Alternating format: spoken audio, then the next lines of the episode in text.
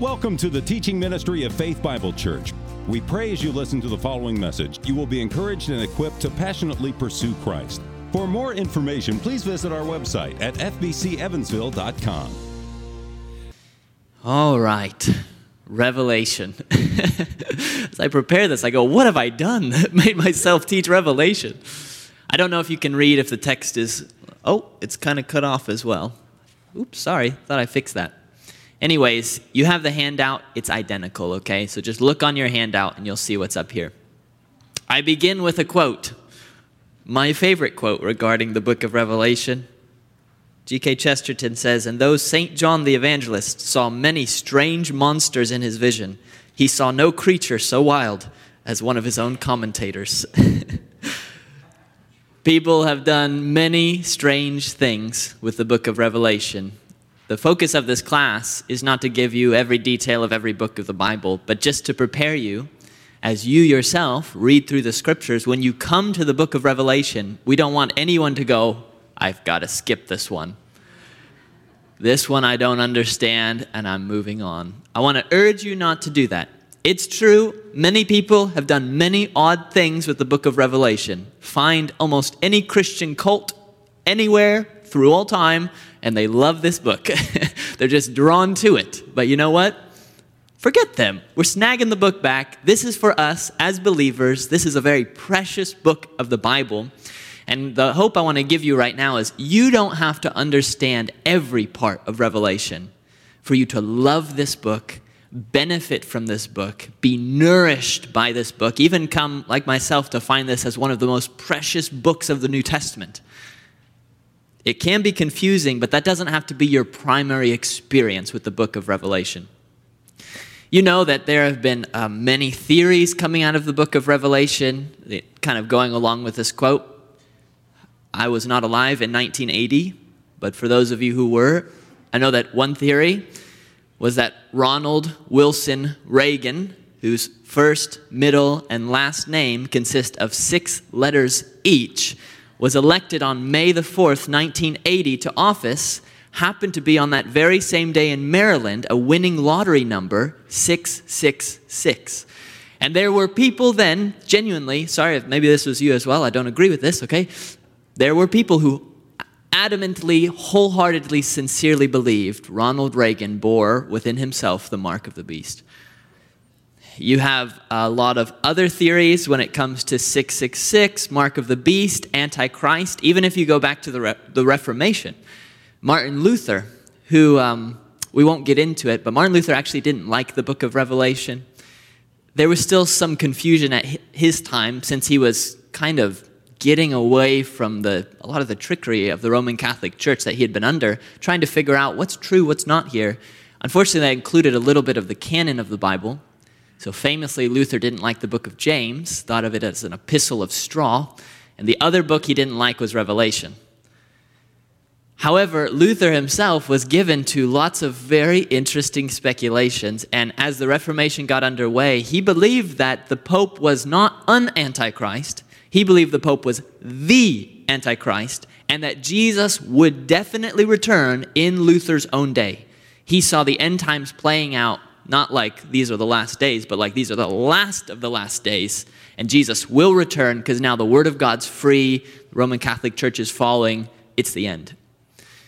The reason um, that mattered was because the worst thing Luther ever did in his whole life was toward the end of it when he wrote a scathing treatise against the Jews. And it's a horrible, horrible piece. But a part of the reason he did that was because he believed the Jews not repenting in Mass is what prevented Jesus from returning as he expected to happen in his lifetime. So, end times matter, okay? and we don't want to come up with interesting, we don't want to be wild monsters with our speculations like the commentators G.K. Chesterton talks about. So, how are you going to approach the book of Revelation? What are you going to do with it?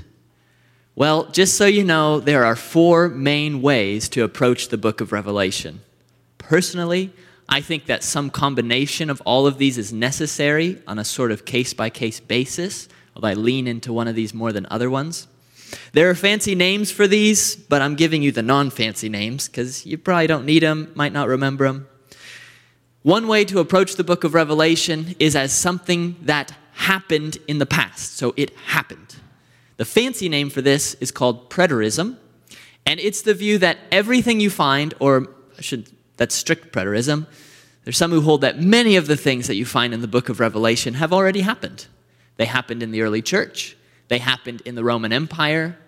So 666 refers to Nero primarily. There's a way to configure his name to mean 666. And those things have happened, or at least much of those things have already happened. So, that's one way to read the book of Revelation. Some people do. If you think everything in Revelation happened, um, that's heresy, but you can think some things happened, and that's the way some approach it. Second way of approaching it is it's happening. The word for this is historicism, and this would be what John MacArthur talks about not doing newspaper eschatology, where you look in the newspaper for what's going on and then you connect it to events in Revelation. So, back in Daniel or Ezekiel, that beast from the north, that's going to be Russia, and this is going to be this, and refer to this, and this is the mark of the beast, and there are nanochips and a certain. That's historicism. So, that's when you're reading the book of Revelation, you're looking for it happening right now. That's a way some people approach the book of Revelation. There's another view it always happens. This is called idealism, and this is a view uh, oftentimes held more by those of a Presbyterian nature, maybe, or amillennial view, if that makes sense. But this view is that there are ideals or ideas that are presented in the book of Revelation, and they apply all the time. It's good versus evil. It's the archetypal story of good versus evil, and you see this all the time. Okay, so that's one way to approach it. So we're not looking for a specific event necessarily, but it's idealized. And lastly, the futurist view is that it will happen, meaning most of what we read in Revelation refers to historical events, but they haven't happened yet. Here at Faith Bible Church, that's our primary way of approaching the book of Revelation is we believe because it just seems to say it kind of clearly. Maybe that's not fair to other positions, but it's talking about the future the angel comes to John to tell him about the things that will take place. And you get to the end of the book of Revelation, that the Lord is coming soon. Amen. Come, Lord Jesus. This stuff's going to happen. And we read Revelation and go, no matter, almost, I mean, if you just take a straightforward reading of it, a lot of this does not appear to have happened yet. And so that is futurism. It will happen. Like I said, you don't have to pick one of these to the complete exclusion of all the others. So, for example, chapter 1, everyone agrees, already happened. It was John on the island of Patmos having a vision of Jesus that happened 2,000 years ago. So, we all agree that happened in the past. Also, in terms of things that are happening, chapters 2 and 3 are letters to the churches, and there are things that apply, and we use those today for ourselves. We're not then, but it applies even to us today so there's something we should read in Revelation in reference to the present. But like I said, most of what we find in Revelation on a sort of what we'd consider a grammatical historical interpretation, a sort of straightforward reading. There's a lot of symbolism, we'll get to that. But the most straightforward reading we can a- approach the book with seems to say most all of this is still in the future, and we're waiting for it. Someone might respond to that and say, well, then why read this? It's no benefit. It hasn't happened yet. But let me just remind you that Old Testament prophecies pointing to Jesus didn't happen in their lifetime, and it still wasn't useless, right? So it's helpful for us to have references to the future, even if it hasn't happened yet. The big question in all of Revelation when you read it, and this is the big question for everyone, no matter how you approach it what's symbolic and what's literal? I'm using the word literal in the way we usually use it. Technically, if this matters to you, literal means according to the literary genre. And the literary genre of Revelation is apocalyptic, it's an apocalypse. So actually, when something's a symbol in Revelation, you're still technically reading it literally according to the ap- apocalyptic genre. But you can push all that aside because that's all big words and who cares at the moment. What I want to emphasize is some parts in Revelation, everyone pretty much agrees, are symbolic. We're going to see the seven spirits of God. Nobody, except weird heretics out there maybe, believe there's actually seven spirits of God. There's one Holy Spirit, and we all agree seven is a number of completion. So, one way to talk about the perfection of the Spirit in symbolic language is to refer to the seven spirits of God. So, everyone agrees, us, everyone, that there's symbolism in this book. When it talks about locusts and it describes them in depth, is that symbolic? Probably, yeah. Probably it is. Again, there's symbolism within this book.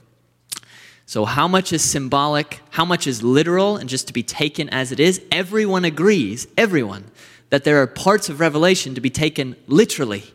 When John's on the island of Patmos, you don't have to go, hmm, Patmos, that is a metaphor for the ancient Rome. That, that must mean that.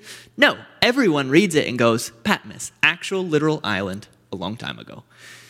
What we want to do in approaching Revelation is this it's the same way we approach any book of the Bible. Begin, begin, even with this genre, begin here at the middle with the most straightforward reading possible. That's where you start. Start there. So if it's talking about the locust, or it's talking about trumpets being blown, or it's talking about angels doing this or doing that, or John being sucked up into heaven, or whatever it may be, we always start with the most straightforward reading. And then we ask, in light of everything else we know in Scripture, is it likely that that's the intention of the author right there? If not, okay, seven spirits of God. Most straightforward reading is that there are seven Holy Spirits. Then you have to ask, does that make sense in light of the rest of Scripture? And everyone says, no, no, it does not. That does not make any sense. that is not true. So then we extend outward and go, is there a symbolical meaning? And even these, Scripture guides us, because when Scripture uses the word seven, it doesn't just mean something random, it usually means perfection. So then we go, oh, okay. So now we're at a symbolic meaning. But you see how we started here? The danger is if you read Revelation or any book of the Bible starting out here, and some of the church fathers did, you can go read the end of Augustine's Confessions on Genesis 1. Very bizarre. They would start out here and try to allegorize and symbolize everything. And you end up meaning, missing the main meaning of the text. And on top of that, if you start out here with fanciful sim- symbolism, then you could make the text mean just about anything you want. And that's what we're trying to avoid. We are under Scripture, so we start with the plain meaning, but we don't have to stay there. Then we expand outward till we get a meaning that makes sense. Hopefully, that makes a little sense. I'm just trying to orient you when you read the book of Revelation. Not everything in this book is to be taken exactly literal, but nor are we to just think it's all symbolism and you can make it mean just whatever you want it to mean. That's where you get G.K. Chesterton's bizarre commentators. You don't want to do that. All right, now you may say, okay, wow, those are some big words, and this is getting complicated, and I'm just trying to read the Bible. Well, let me entice you then. Those are the challenges. Let me tell you some of the rewards. Here it is you need to read and study Revelation if for no other reason than chapter 1, verse 3. Blessed is the one who reads aloud. Hey, that's me today. Blessed. The words of this prophecy, and blessed are those who hear, that's you, and who keep what is written in it, for the time is near. So, this is a book that has even practical application to your life. You have to hear it and keep it. And we'll talk about what that means. If you remember nothing else from today, and maybe you won't, remember this one thing. When you're reading the book of Revelation, the key, the interpretive key to the entire book, the reason that even if you don't understand every detail, you're going to greatly benefit from this book, is because the key of the book is the glory of Christ. And if you love the glory of Christ, you're going to read this book with some minor confusion on certain points, but you're going to read this book and your heart's just going to resonate. Again, Martin Luther, one of the th- reasons he rejected the book of Revelation, and I don't understand this at all, like at all. But, anyways, different time. And Luther said he read that book and he just didn't find Christ in it. I thought, what? Did you read the same one I'm reading? Because even this week, reading through this wow, your heart just resonates because where do you find such a glorious portrait of the risen and exalted Christ but in the book of Revelation? You know when you get to that part and he's on the white horse and he's got the sword in his mouth and he's coming to trample the vineyard of the Lord.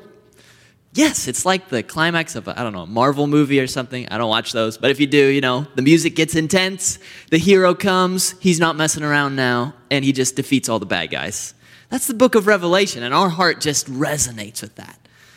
So if you approach Revelation with that, say, every chapter here, I want to see the glory of Christ, even if I don't fully know the symbolic, literal work on that, but you're going to see the glory of Christ regardless. That's why we love this book. All right, well, let's get into it. Uh, I'd encourage you to have a Bible open to Revelation because we are going to read some from it. There are different ways to break up the book of Revelation, uh, but I'll talk about this. Revelation actually is very highly structured, which we'll see here in just a second. Um, and the bulk of the book is three sets of seven judgments. That's Revelation. Three sets of seven judgments, which we'll see here in just a second. But before you get to those, those start in chapter 4. So you've got chapters 1, 2, 3, which are kind of doing their own thing. Chapter 1 is going to introduction, introduce us to what we're reading. And then chapters 2 and 3 are letters from Jesus to seven churches in Asia. You see the sevens? You see in those? That's one of the fun parts of Revelation is the numbers even. So let's just see the introduction. How does John, who's the author, the Apostle John is the author, how does he set this up? Here's how he sets it up. You can see this in the very beginning of Revelation. It says, chapter 1, verse 1, the revelation of Jesus Christ. Who gave it? God gave it. So we got to read it for that reason too. Who did God give it to? He gave it to Jesus, actually. Why? So that Jesus could show it to his servants. It says he made Jesus made it known by sending his angel to his servant John. So you see the comes from God here. The message goes from God to Jesus to the angel Jesus sends to John who is on Patmos. P A T M O S, Patmos. And then from John it goes to seven churches who are in Asia. They're the recipients. So that you know, this is likely the last book in the Bible written as well. John is on the island Patmos. He says in chapter 1 for the testimony of Jesus. It's persecution. So he had he's the last surviving apostle. The rest are most likely dead, killed, martyred. John survives to older age and he's exiled as an old man from Ephesus. He's exiled onto this island. It's this island, I forget, I think it's something like six or seven miles long and half a mile wide, tiny little island. John's imprisoned there by the Roman Empire for saying Jesus is the king. They don't like that. So there he is. And while he's there, um, the Lord reveals the book of Revelation to him. I just wanted to include this verse because I'm not doing justice to the book of Revelation because there's so much that's so rich in here and we can't read it all. But just look at this. This, this what we call a triadic passage. It has every member of the Trinity in it. This triadic passage kind of sets you up for everything you're going to see in Revelation, and it's just incredible. So let's read it here. Verses 4 and 5. Grace to you and peace. So that's this is a letter, typical greeting. But look who it's from. Not the Lord Jesus Christ and the Father, like typical, but here from him who is, and who was, and who is to come. And you who know the Old Testament well, that's all of you because you had a class on it, who is, who is the Lord, Yahweh. It's the meaning of the Lord's personal name. Yahweh is the one who is. There are 404 verses in Revelation, more than half or alluding to the Old Testament. It's abs- and look, John was not on the island of Patmos with a bunch of scrolls around him, you know, like looking stuff up. this was just part of who John was as an old man. I mean, it was just in his mind. May it be in ours too. So he's quoting all the time, and here he is Him who is, that's Yahweh, and who was, and who is to come, Alpha, Omega, I was. Prophets speak of God that way, okay? And from the seven spirits who are before his throne, that's the Holy Spirit, and from Jesus Christ, the faithful witness, the firstborn of the dead, and the ruler of the kings on earth. That is going to be the story of Revelation, the glory of the triune God, especially focused on Christ. But you see it right there in the beginning. All right, what's going on in this book? John is on Patmos there, and he's in the Spirit on the Lord's day, which we take to be today, the Lord's day. Jesus rose on Sunday, so first day of the week. He's in the Spirit on the Lord's day verse 10, and verses 12 to 16 tell us that he is given a vision of Christ. And I wish I could read it, but we'd run out of time. But this is a glorious vision of Christ. It's like the transfiguration times two, you know? So read this sometime in those verses. It's absolutely incredible. And then in verse 19, after he has this vision, you see, Write therefore the things that you have seen, those that are, and those that are to take place after this. So John has heard this voice. Some people take verse 19 to be the outline of the book. Write the things that you have seen. That's the revelation of Christ that he just saw. So he wrote that, chapter 1. Write the things that are. That's going to be chapters 2 and 3, which is Jesus' word to the churches in Asia in that day and those that are to take place after this, chapters 4 to the end of the book, the future. So that's one way to break the book down right there in that verse. All right, that's the introduction. So John has heard a voice, he's seen the glory of Christ, and Jesus now communicates to him, I want you to write seven letters. This letter, write seven letters to the seven churches in Asia. That's chapters 2 and 3. This is a very unique part of the book of Revelation, very different in some ways than the rest of the book. It's kind of its own thing. And some people will read chapters 1, 2, 3 and then be done with Revelation. Don't do that. But these are very straightforward parts of Revelation. Every, we're not going to go through everything he says to each church. He goes one after another to Ephesus, to Smyrna, write this, write this, write this. But every single one of them follows almost an identical pattern, which has seven parts. Can you believe that? Crazy. It's amazing. Most of them have seven parts. First, it says to the angel of the church in, and then it gives the name. Secondly, it then says the words of, and then it'll give a description of Jesus. Those descriptions in themselves are worth the book. Then it'll usually have something positive, like you hate the teaching of the Nicolaitans, a heretical cult back then, something like that. Then it'll often have something negative, like you hate their teaching, but you've left your first love. Then it'll have an exhortation remember from where you fell, repent, do the deeds you did at first, or something like that. Then he says, He who has an ear, let him hear what the Spirit says to the churches, similar to what Jesus said in his own ministry often. And then lastly, he ends with just a crescendo of to the one who conquers, then a promise that usually has to do with what's going on at that church. The churches themselves are given here. You have Ephesus. Famously, they are the ones who left their first love. You know about that.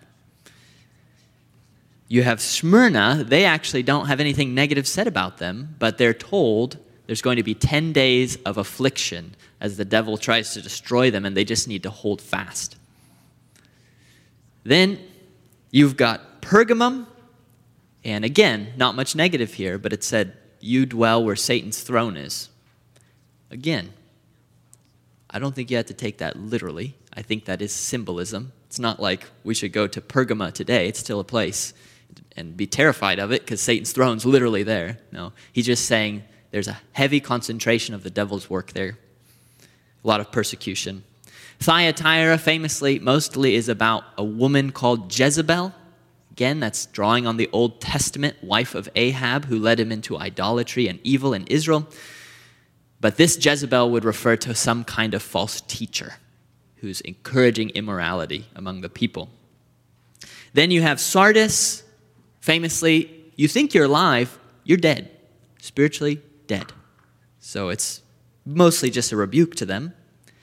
Philly, Philadelphia, and they are famously told because they've kept God's word faithfully in persecution, they will be kept from the time of persecution that's coming. Interestingly. And lastly, Laodicea, lukewarm. Maybe the most famous besides Ephesus. Jesus says, I wish you were hot or cold, but since you're not, I will spit you out of my mouth. So you can go read these on your own time. This is the easiest part of Revelation to apply directly to your life.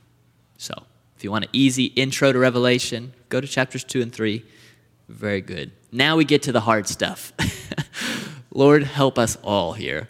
777 judgments. So, the bulk of the book, before we get to the last two chapters, which are kind of the conclusion, the bulk of the book of Revelation is patterned very intentionally on sevens, three sevens, three judgments that have to do with seven.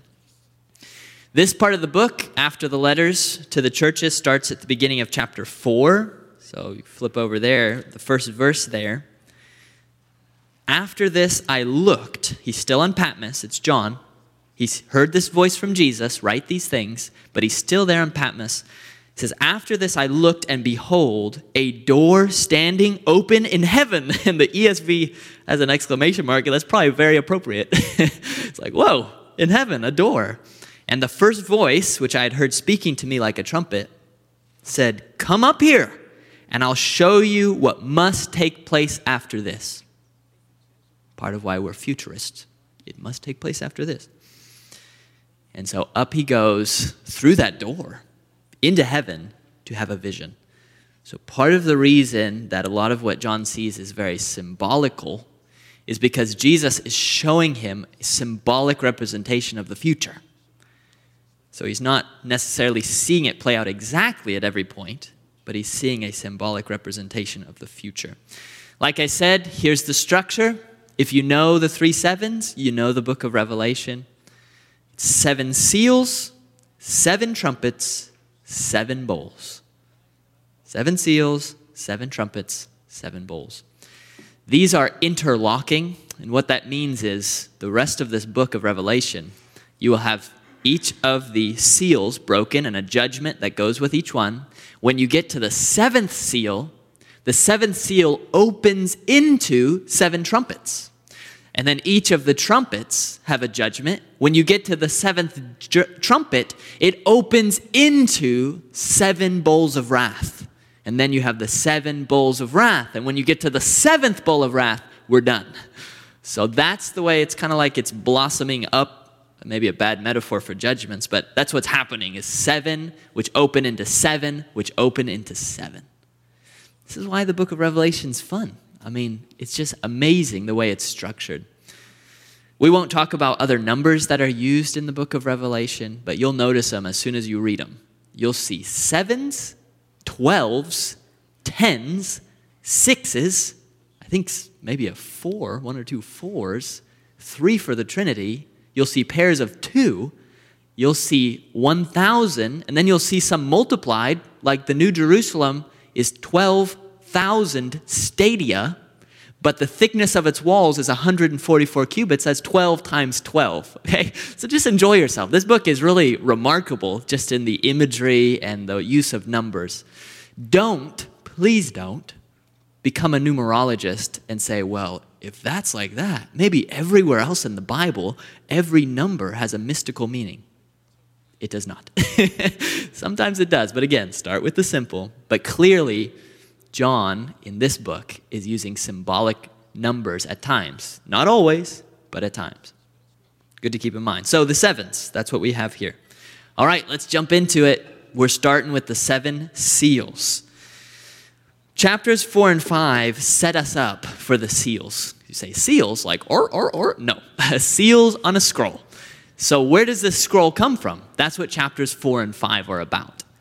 What you have in chapters 4 and 5, which for many people is the best part of the book of Revelation, maybe besides chapters 21 and 22. But I mean, this is rich. That's why you can't stop at chapter 3, I'm telling you. I know it's the easiest part. But chapters 4 and 5 are incredible. You have now a vision of God upon his throne. And it's a glorious vision. You have 24 elders surrounding him. His throne is absolutely amazing. He's absolutely amazing. It's a representation of him that's amazing, drawing on Ezekiel in the Old Testament. Just amazing. And the four living creatures from Ezekiel are there. Everyone's worshiping. Then you have these masses of people from every nation, tribe, tongue. They're worshiping. So it's like the most exciting worship service of all time. And it's happening in heaven. And John is witnessing this happen. This is where you have things like, think I have it here. Yes. One of my favorite verses, 512. They're crying out, Worthy is the Lamb who was slain to receive power and wealth and wisdom and might and honor and glory and blessing. So you have this big throne room. This is going on. But then things get really sad. So much so that John starts weeping. And the reason is there's a scroll and it has seven seals keeping it closed. And they look for someone worthy to open the scroll. And there's no one worthy to open the scroll. So John thinks it'll have to be closed forever. And that's frustrating. If you want to know what's in that scroll, and now you can't. But then they find one who is worthy. And it is worthy is the Lamb, the Lion of Judah. It's Jesus Christ, figured as a lamb. Again, that's symbolical, not literally a lamb, right? That's a symbol. And he's worthy. And so now we get into the seven seals where Jesus himself is breaking one seal after another to open this scroll. Revelation comes from the Greek word apocalypsis, which has the idea of revealing something that's hidden. And you see that even in these judgments, we're revealing what's in this scroll. So that's what's happening. So, chapter 6 and, yeah, just chapter 6 shows us what happens when each of the seals break. So, famously, the first four of the seals, each of those, when it's broken, John sees a horse of a different color with a rider on top of it. And each of the horses represent a particular judgment. So you have, oh, sorry, I didn't give you this. Oop. There we go. It's lamb. All right. Each of the horses represent a different judgment. I think I'm in the right spot. Yes. So here are the colors that you have right here. You have a white horse, a red horse, a black horse, and a pale horse. So one of the horses represents famine. You have another one where it's warfare. So these are terrible judgments, lots of people dying. And these are judgments that God is bringing on the earth. Because right now, God's being patient, He's waiting for people to repent. But that doesn't last forever. So now these judgments come upon the earth. The fifth and sixth seals actually don't have a judgment per se. Well, the fifth one, I should say.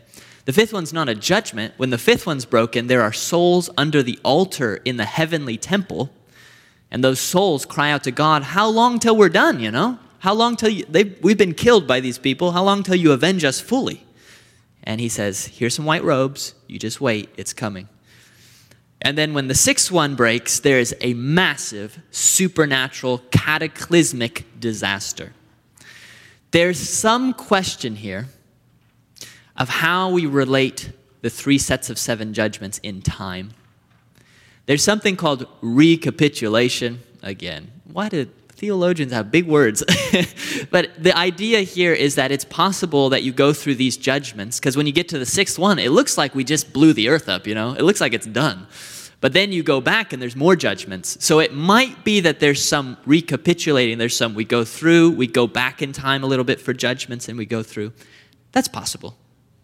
I don't know. You know, go ask somebody smarter about that. But we do know that these things happen in the future nonetheless. And that sixth seal is a doozy. I mean, it's earthquake, destruction, it's massive. This is when, just like fulfilling Old Testament prophecy, people are going in the caves and they're saying, Mountains, fall on us. It'd be better to be crushed by mountains than have to deal with the wrath of the Lamb that's coming on the earth now. So it's serious stuff.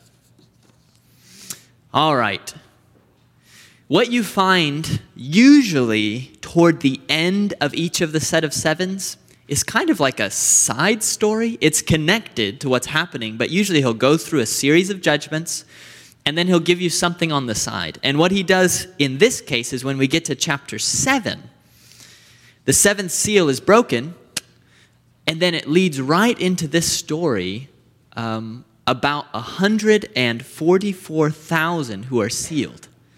You guys know math. You see some numbers going on here?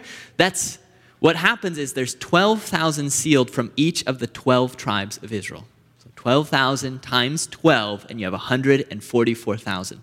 These are not the elect of the Jehovah's Witnesses. I promise you that. That's an odd view that came out of this. It is not true. I think it's Jehovah's Witnesses have that view. It's not true. Um, but they are sealed from Israel, possibly, probably ethnic Jewish persons. That's how it reads straightforwardly here. Revelation 7 then goes into another glorious scene room. It's just like chapters 4 and 5. You kind of have a similar scene happen. I quote it here just because it's, well, really beautiful, actually. After this I looked, so you just had all these massive judgments, and behold, a great multitude that no one could number. And here is one of the greatest impetuses we have for international missions. So if you're considering international missions, going overseas, bringing the gospel in a place that doesn't have it or has less of it, here's why you're doing it in part. Because one day, from every nation, from all tribes and peoples and languages. They stand before the throne and before the Lamb, clothed in white robes, with palm branches in their hands. They cry out with a loud voice Salvation belongs to our God who sits on the throne and to the Lamb. And amazingly, we're involved in bringing that about. God's using us to reach the nations so that that's the outcome. Like you've heard, I think, Piper say, missions exist because worship doesn't. We're drawing on passages like this we want worship to happen. All right, that's the end of the first sevens, the seven seals. The scroll is open. And you say, What did the scroll say? it doesn't tell us, actually. It's a symbol. It's a symbol.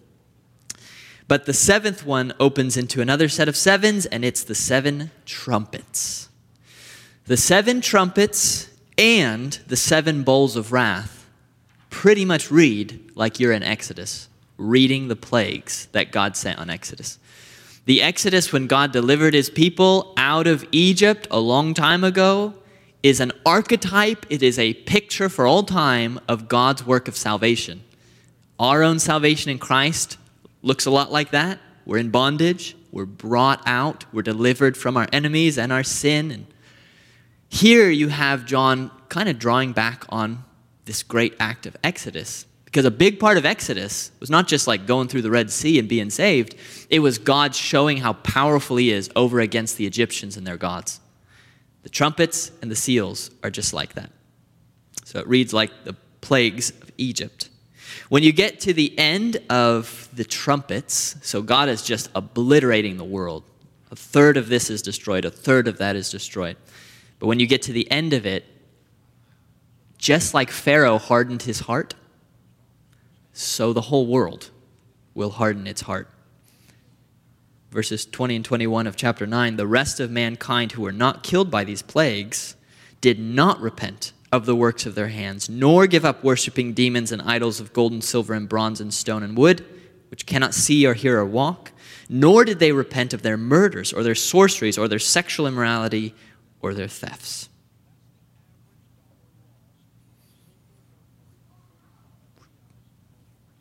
You then have, like I said, usually when you're getting toward the end of one of these sevens, you have kind of an aside with some other information. So you have an interesting passage, an angel with a little scroll, and it has to be little because God tells John, eat it.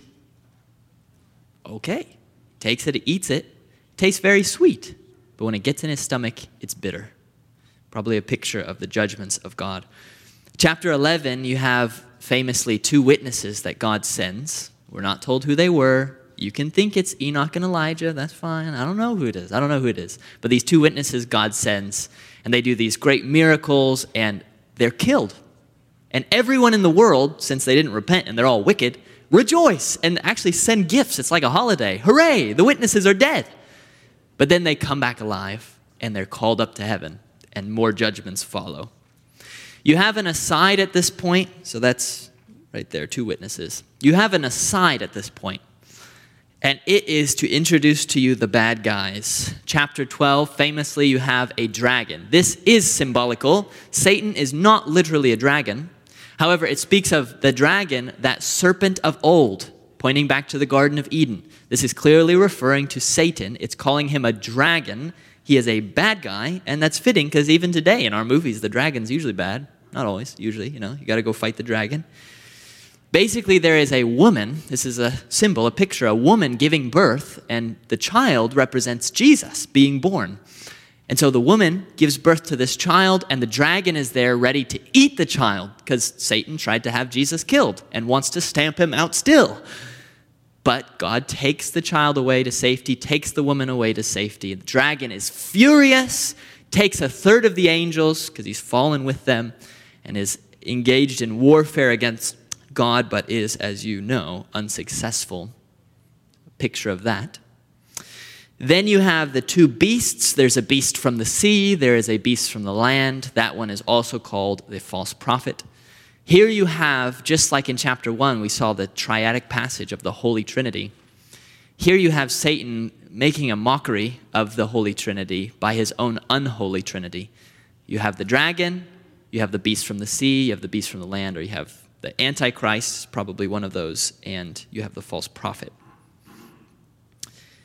Uh, this is where you get this famous verse that has caused no end of speculations.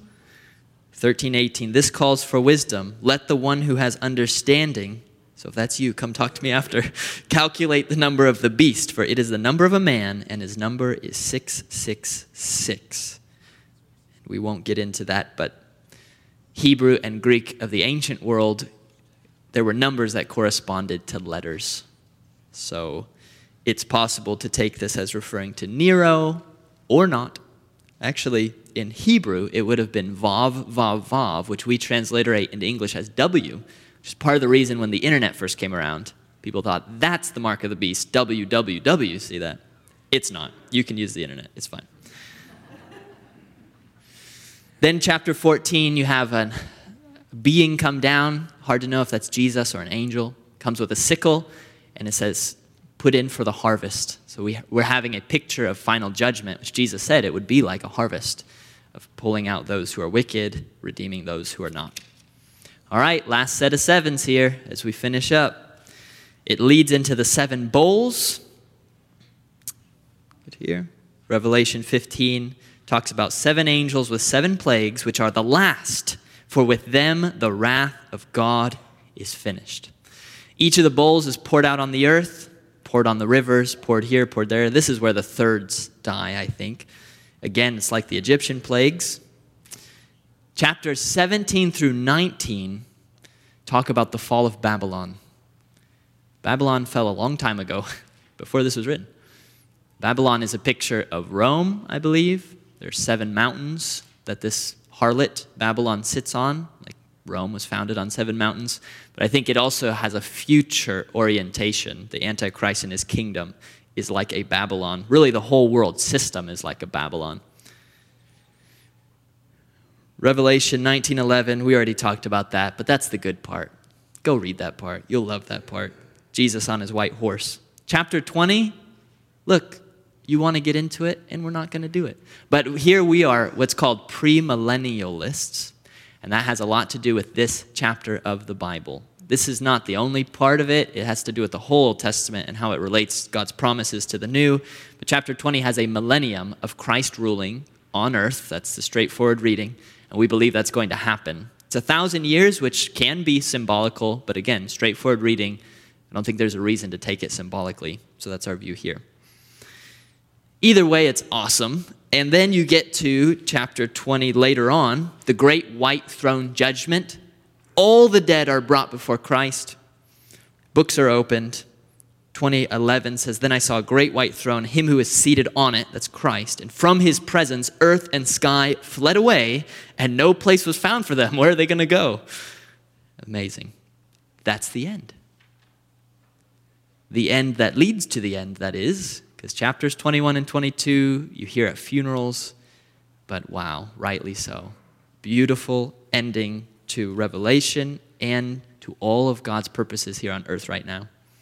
I won't read this because we're out of time, but you know the passage at the beginning of 21. God's going to wipe away all the tears.